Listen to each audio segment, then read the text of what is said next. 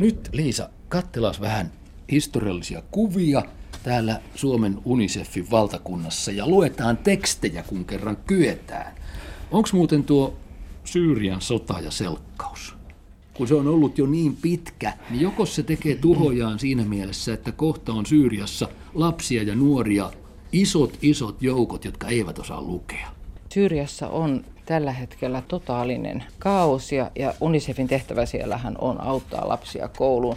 Lukutaito ei ole siellä se ensimmäinen asia, vaan tärkeintä on saada niille lapsille tämmöinen jonkinlainen päiväjärjestys, turvapaikka, paikka missä ne tapaa kavereitaan ja paikka missä he voivat oppia. Eli irti sodasta. Irti sodasta. Kavereiden kesken UNICEF yrittää perustaa tämmöisiä suoja-alueita kouluille, että siellä ei sota olisi mitenkään läsnä, että voisi vaikka leikkiä. Tässä on nyt piirroskuva, siis kuka tuon on tehnyt? No tämä on semmoinen, tämä on hyvin mielenkiintoinen muisto vanhalta ajalta. 88 Audrey Hepburn kävi Suomessa. Ja tietysti hän oli tämmöinen linnunluinen, hyvin laiha nainen, joka oli itse sodan kärsinyt ja UNICEFin hyvän tahdon lähettiläs, erittäin ahkera. Hän tuli tänne tammikuussa, pakkasta oli 28 astetta ja, ja tota, hänet roudattiin sitten ei millään suihkukoneella, vaan, vaan kuplavorkkarilla. Työkaveri vei hänet Savonlinnaan avaamaan jääpuistoa. Just, ja jääpuiston tota, pakkasella ja, ja vielä siitä, kuplavolkkarissa. Ja kuplavolkkarissa. Se kertoo vain siitä, että täällä ei törsätä. Mutta joka tapauksessa niin Audrey Hepburn sen tapahtuman jälkeen hän on erittäin hyvä taiteilija, piirsi UNICEF-kortin. Ja tätä korttia me myytiin ihan maailman lasten hyväksi sitten. Tuo ja on hieno. Se osoittaa todellista taiteilijaa myös äiti, tällä alalla. Äiti lapsensa selkäpussissa. Mm. Kyynel vierähtää äidillä. Lapsi näyttää tyytyväiseltä. Audrey Hepburn vuonna 1988. Näin on. Siis silloin oli Liisa Susiluoto aika just tullut varainhankintajohtajaksi Suomen UNICEFiin, eikö niin? Silloin olin tullut hyvin pieneen virkaan tänne UNICEFiin. Vuonna 1986 tulin tänne avustamaan tiedotuksessa ja tekemään sihteerin tehtäviä ja kaikkea tällaista, koska halusin kerta kaikkiaan vaihtaa alaa. Tilastotöissä oli, tykkäsit laskennosta? no kyllä mä aina numeroista on tykännyt. Olin tilastokeskuksessa töissä ja totesin, että kun samaan aikaan syntyi viisi lasta, niin mm. viiden lapsen äiti ei voi harrastaa mitään työn ohella. Ja päätin, että minäpä teen sitten harrastuksesta työn ja, ja lähdin pois tilastokeskuksesta ja tulin UNICEFiin töihin. Ja koulutuksesi, se on taas ihan muualta. No se on sitten kääntäjän koulutus, se kertoo tästä siis humanistisesta. niin. Joo, humanistinen tausta, se ehkä tänne sitten ajo tietysti. No niin, nyt mm. ymmärrän monipuolisuutesi perusta. Puhutaan näistä julkuista vielä. Siis jotenkin UNICEFin työssä he ovat olleet, olleet aina tärkeitä ihmisiä Suomessa ja maailmalla. Muistat ehkä ne Marlon Brandon rintakarvat vuodelta 1967. Olimme silloin aika nuoria, mutta muistatko? minä olen lukenut niistä lehdissä, mutta siinä vaiheessa minua eivät kiinnostaneet Marlon Brandon rintakarvat vielä, vielä mitenkään. Mutta sen tiedän, että hän oli Tampereella UNICEF-tilaisuudessa niihin aikoihin, kun Suomen UNICEF-yhdistys perustettiin. Että, Joo, niin että oli. silloin meillä on aina ollut maailman tähtiä mukana. On, on. Et, joo. Että se on ollut kansainvälisen UNICEFin tämmöinen piirre. Ja nyt se meillä on kotimaisia. Niin, niin, nyt Joo. ovat kotimaiset tähdet myös koko ajan kyllä, tulessa. Kyllä. Siis onko UNICEF aina kerännyt rahaa, uskonut rahan voimaan koko työnsä ajan, vai oliko idea joku muu, sanotaan 60-luvun lopulla, jolloin yleinen maailmanparannususko oli luja? UNICEF on kyllä kerännyt korteilla, korttimyynnillä rahoja, varoja maailman lasten auttamiseksi, mutta, mutta vasta 80-luvulla alettiin puhua lasten oikeuksien sopimuksesta. Sitä ennen oli lasten oikeuksien julistus. Aivan. Eli silloin kun minä tulin tähän taloon, niin täällä oli vaan tämmöinen hieno kymmenen kohdan julistus, jossa sanotaan, että kaikilla pitää olla, lapsilla on oikeus uskonnonvapauteen ynnä mm, muuhun. Se on mutta se sit... julistus, jonka olemme kaikki koulussa oppineet, mutta sitten tuli oikein sopimus. Sitten ruvettiin vääntämään sopimusta, koska todettiin, että julistus ei sido ketään mitään. Hmm. Ja nyt on tällainen maailman valtioita sitova YK on yleissopimus lapsen oikeuksista ja siellä artiklassa, mikä se on, 44 sanotaan, että UNICEFilla ja muilla YK elimillä on oikeus ja velvollisuus arvioida ja edistää sopimuksen täytäntöönpanoa. UNICEFilla on aika suuri rooli näiden lasten oikeuksien toteutumisessa maailmassa. No, se koulu ja lukutaito. Tässähän on nyt sitä tavaraa Suomen Unicefissa käsittääkseni, siis ihan koulukamoja. Esitteles nyt Liisa, mitä tässä on? Viivottimia, No, kulmioita, kolmioita. tässä on opettajan opetustarvikkeet. Eli tässä on, tässä on kaikki se, mitä, mitä hätätilanteessa, missä tahansa parakissa tai puun alla hätätilanteessa opettaja tarvitsee opettaakseen 40 lasta kerrallaan. Hmm. Ihan perusasioita, kuten näkyy tässä on suora kulmaviivotin, täällä on pienet sakset, että voidaan askarrella, täällä on nämä mitä tärkeimmät pienet liitutaulut. Just. Ja nämä on tällaisia tarvikkeita, nämä ei ole painettuja papereita, vaan liitutauluja sen takia, että, että yleensä hätäaputilanteessa siellä Syyriassakin se koulu käydään kahdessa vuorossa. Aivan. Ja niitä liitutauluja käytetään aamupäivällä mm, ja iltapäivällä, mm. silloin lapset saa harjoitusta. Siis tämä on tämmöinen matkalaukun kokoinen peltiboksi. Joo. Se on... Ja 167 euroa muistaakseni. Joo, näitä voi ostaa Unicefin verkkokaupasta ihan, ihan tukea sillä tavalla. Ja sitten mä olen käynyt siellä Kööpenhaminan varastossa, missä nämä tehdään. Ja Irakin kriisin aikana tähän peruspakettiin ää, lisättiin pieni lipare, jossa kaikkia koululaisia varoitettiin maamiinoista heidän omalla kielellä. Maamiina varoitus.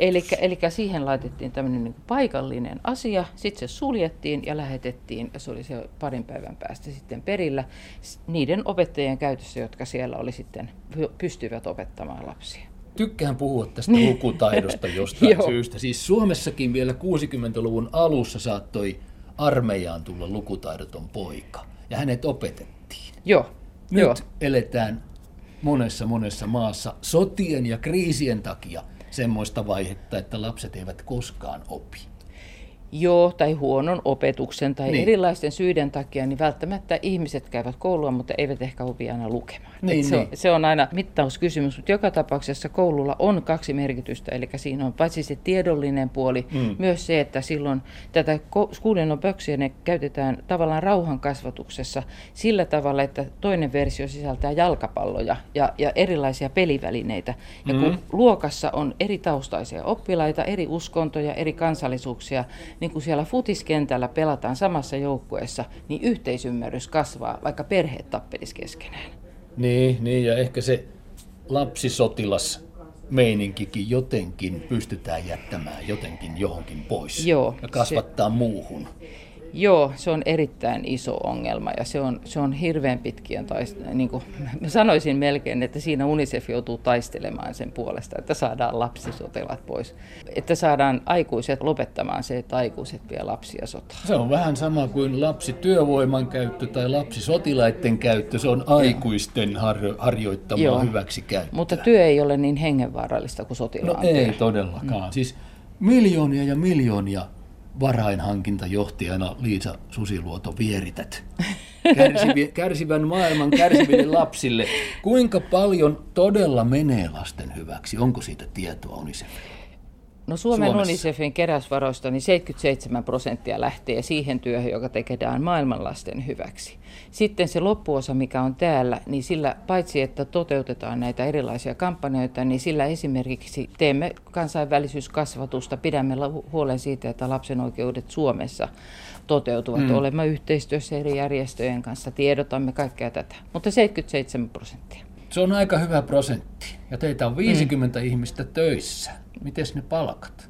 Onko ne karmeen No ei ne ainakaan vertailussa ole karmeen suuret. Että pääsihteerin palkkahan on julkinen ja saatavissa, että kyllä me ollaan hyvin maltillisia, mutta ei me, emme myöskään olla vapaaehtoistyöntekijöitä. Eli kun ammattityötä täällä tarvitaan ja tehdään, niin kyllä ammattilaisen ihmisen täytyy saada perheensä elätettyä. Pari tuhatta Suomessa kuitenkin ihan vapaaehtoisesti palkatta ja rahatta tekee maailman lasten auttamistyötä. Ja teillehän ei tunnetusti, näin ymmärsin, asekauppioiden, asekauppiaiden huume- ja tupakkatehtailijoiden raha, se ei kelpaa, eikä Nestlen.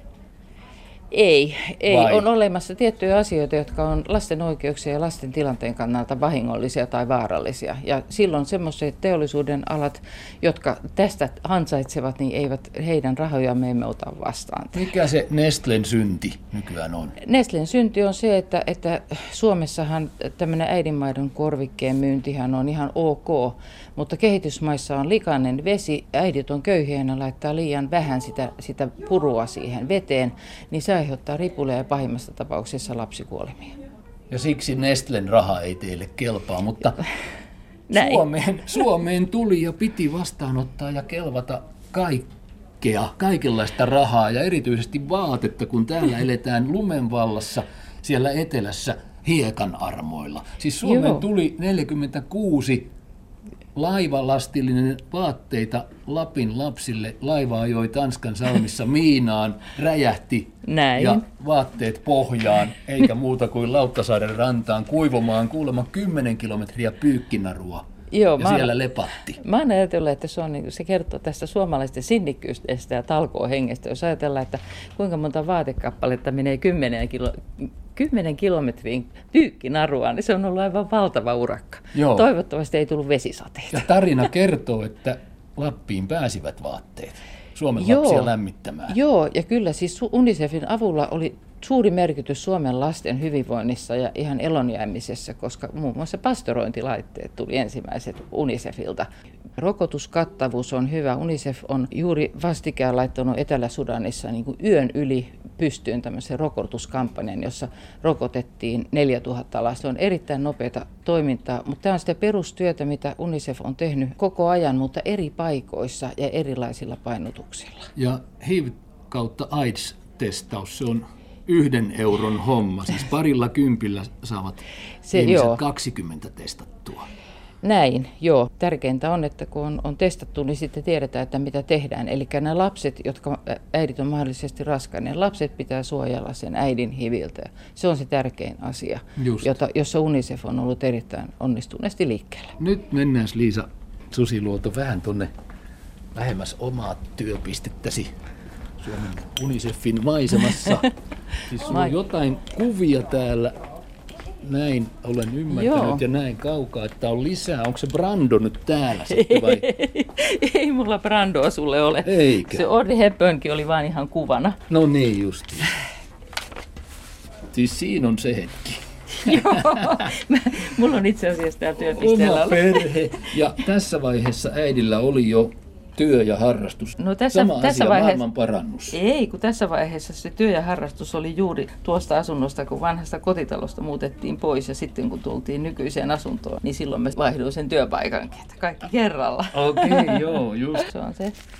No mitäs muuta? No silloin kun mä tulin tänne, niin silloin mä kävin kouluissa ja poikani kuunteli sitten äitin juttua, kun olin ollut kenttämatkalla, niin Sahelissa, niin hän selvästi tässä piirustuksessa näkyy, että hän muistaa sen, että aha, Sahelissa on hiekkaa, UNICEF laittaa kaivoja. Mutta sitten mä kysyin, että miksi tuolla on pystyssä tuo tukka. Poika sanoi, että no sähän kerroit, että paikallisen uskomuksen mukaan, niin jos lapsi kuolee, niin Jumala tai joku nostaa, hänet nostetaan tukasta Tukasta ylös. parempaan, parempaan maailmaan ja sitä varten kaikilla lapsilla on tämmöinen niin kuin irokeesikampaus siellä olemassa. Siitä on helpompi nostaa lapsi, pelastaa hänet ja samalla parantaa maailmaa. Joo. Anna käsi, autat lasta, teet paremman paikan maailmasta. Toteutuuko Liisa rahalla vai paremmin jollain muulla? Kyllä se hirveän hyvin toteutuu rahalla, mutta se raha täytyy käyttää todella viisaasti. Ilman rahaa se ei ainakaan toteudu mitenkään. Mm. Näin olen uskonut aika pitkään. Joo, mutta nyt hei ne Brandon rintakarvat, siis joku vanhempi rouvashenkilö nykyään omistaa näitä rintakarvoja, koska Brando sai Suomessa käydessään sairaskohtauksen ja karvoitusta vähennettiin ja nuori hoitsu nappasi karvat mukaan.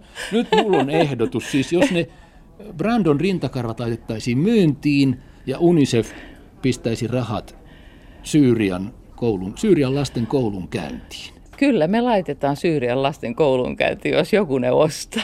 Selvä. Onkohan ne kappaleittain vai tukkuna myynnissä? Niin, niin, ja suomalaistähdille sama vihje. Rintakarvoja myyntiin. Rintakarvoja myyntiin. Ja maailma paranee. Okei, tehdään niin. Kiitos. Sovitaan. Kiitos.